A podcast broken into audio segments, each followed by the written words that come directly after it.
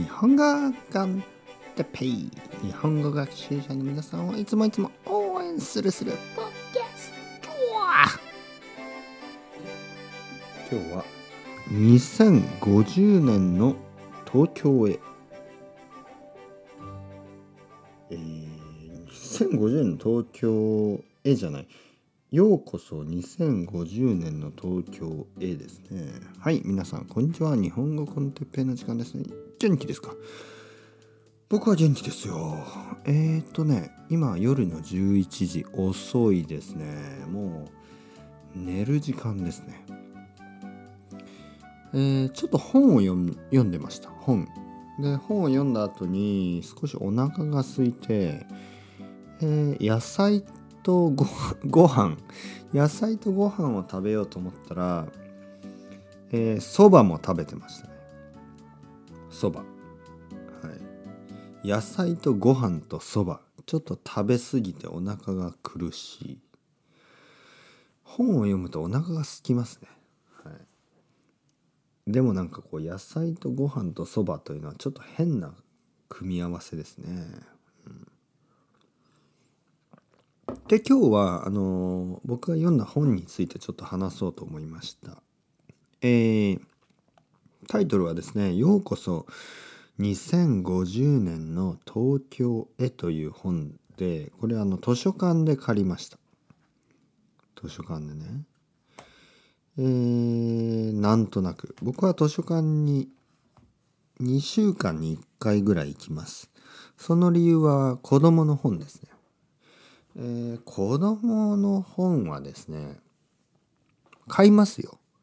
たまに買うけど、まあ、全てを買ったらちょっと高すぎる。でも、あの、子供はたくさん本を読みたいですからね。あの、図書館がとても便利ですね。で、図書館に行きます。歩いて、まあ、7分ぐらいかな。10分はないと思いますね。歩いて7分ぐらいのところに図書館があって大きい図書館ですね。十分大きい図書館です。で子供の本を借りてあとまあ僕は普通はあんまり借りないんですけどちょっとあの気になったんで借りました。ねちょっとこう見ててあ面白そうだなと思って借りました。えー、とても薄い。あれあれあれ？あれ日本語コンテンポこれ、インターメディートじゃなくて、あの、ビギナーの方で撮っちゃいましたね。だから、あの、音がちょっと変ですね。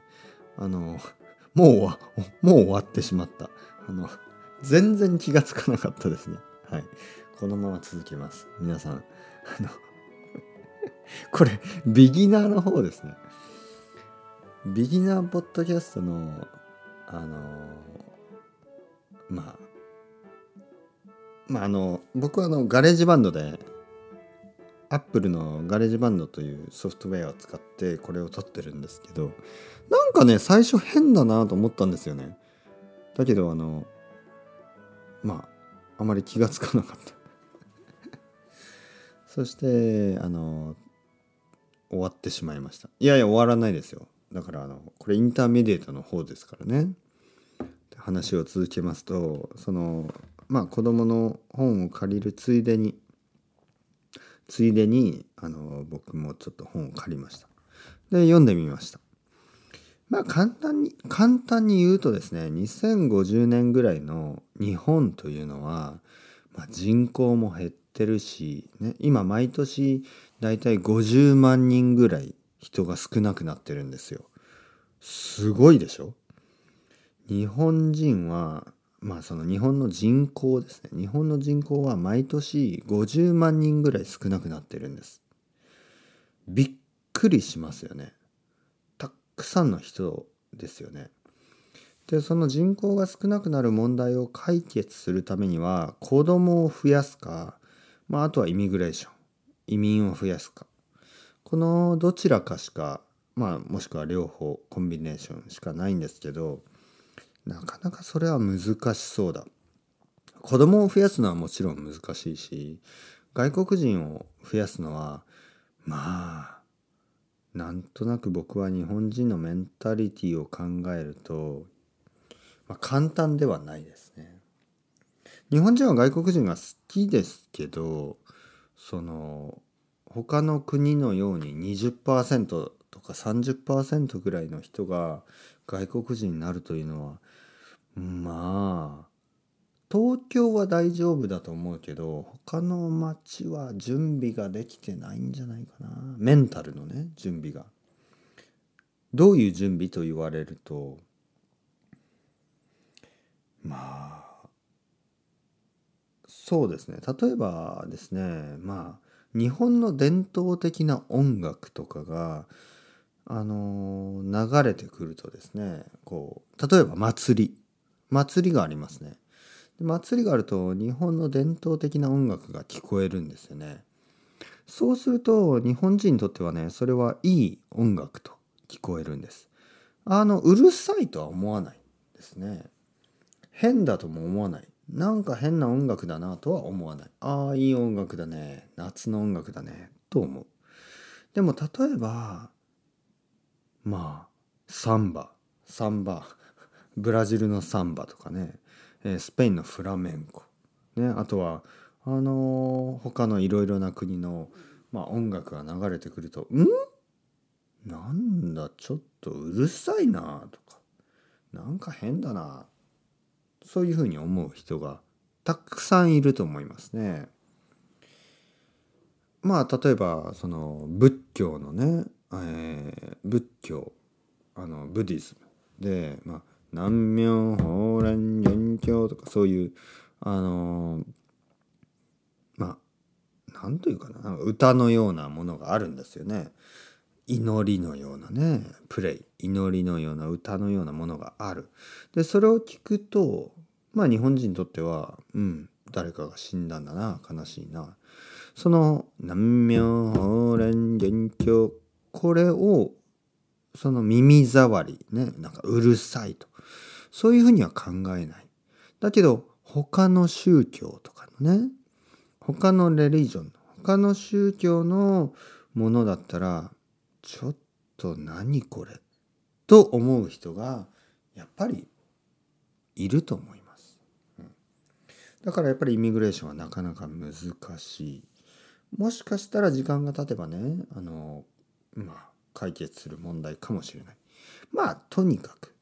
この2050年の東京へという本はですねまあ基本的にはいつものまあ、こういうタイプの本のようにこれから日本は大変になりますよということを書いてたんです。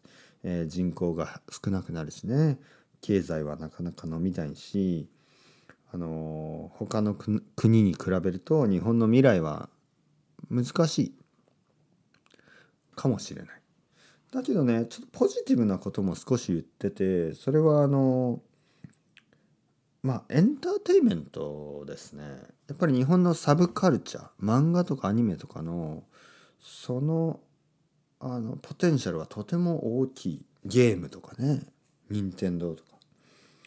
ま任天堂とは書いてないですけどまあそういうことですね。コンテンツのポテンシャルはすごい。で僕はそれは思います本当に未来は日本のそのゲームとかあのアニメとか漫画とかのねそうそのポテンシャルはすごいですよ。例えばインドとかそういう国でたくさんのあの人口がありますね人が増えている。で今生まれたインド人の子供たちがやっぱりティンエイジャーになった時に僕はねやっぱり日本のアニメとか漫画にはとてもあの魅力があると思うんですよね。でその人たちがもう何億人といる。ね、でその時にやっぱりすごいたくさんの若者たち大人も含めてね子供若者大人あのたくさんのお金をですね日本のコンテンツに使うと思うんですよ。そして日本に行ってみたい。あのアニメのね舞台になった日本に行ってみたい。ロケーションになった日本に行ってみたい。そして日本に来てうわすごい。これはあのアニメの中で出てきたあの駅だ。とかあのアニメの中で出てきた山だ。川だ。町だ。海だ。と言ってあの写真を撮って美味しいものを食べて帰ってまた1年後に来てだから観光もね良くなるたくさんのあの人が毎年毎年日本に来てくれるんじゃないのかというまあそういう一応そのポジティブなあのビジョンも書いてた本ですね。いいですね。あの僕はあの2050年に多分70歳とか71歳とかそれぐらいの年ですよね。僕は70歳ぐらいになったらあの Twitch とかであのゲームのあのライブ配信しようと思ってますからね。あのいいですね。やっぱ2050年ぐらいに僕の時代が来ますね。あのもう僕がじじいになってねおじいちゃんになってあの子供もねもう大人になってるから僕はでもおじいちゃんになってねあのコーヒーとか飲みながらまあウイスキーでもいいですよ。あのゲームをたくさんやってね漫画をたくさん読んでそれであのモーゲッジを返していくんですよ。僕のプランでは45歳ぐらいで家を買うので35年ローン、ね、35年のモーゲッジ。だから80歳ぐらいまであのモーゲッジローンを払う家のローンを払うことになってるんですよ。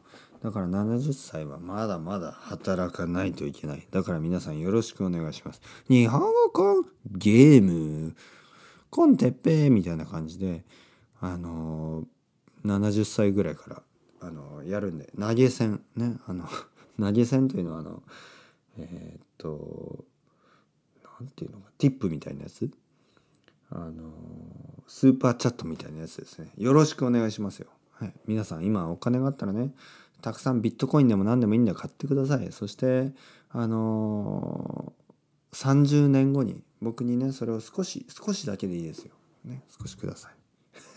なんか最近そういうのが多いですね。冗談ですからねこれ。半分冗談半分本気、ね、日本語 con Teppei よろしくお願いします。それではまた皆さん chao chao hasta luego 2050年まで一緒に日本語を勉強しましょう。長いですね。楽しい楽しい。長い時間勉強するのは楽しいこと。それではまた皆さん。チャオチャオ。またねまたねまたね。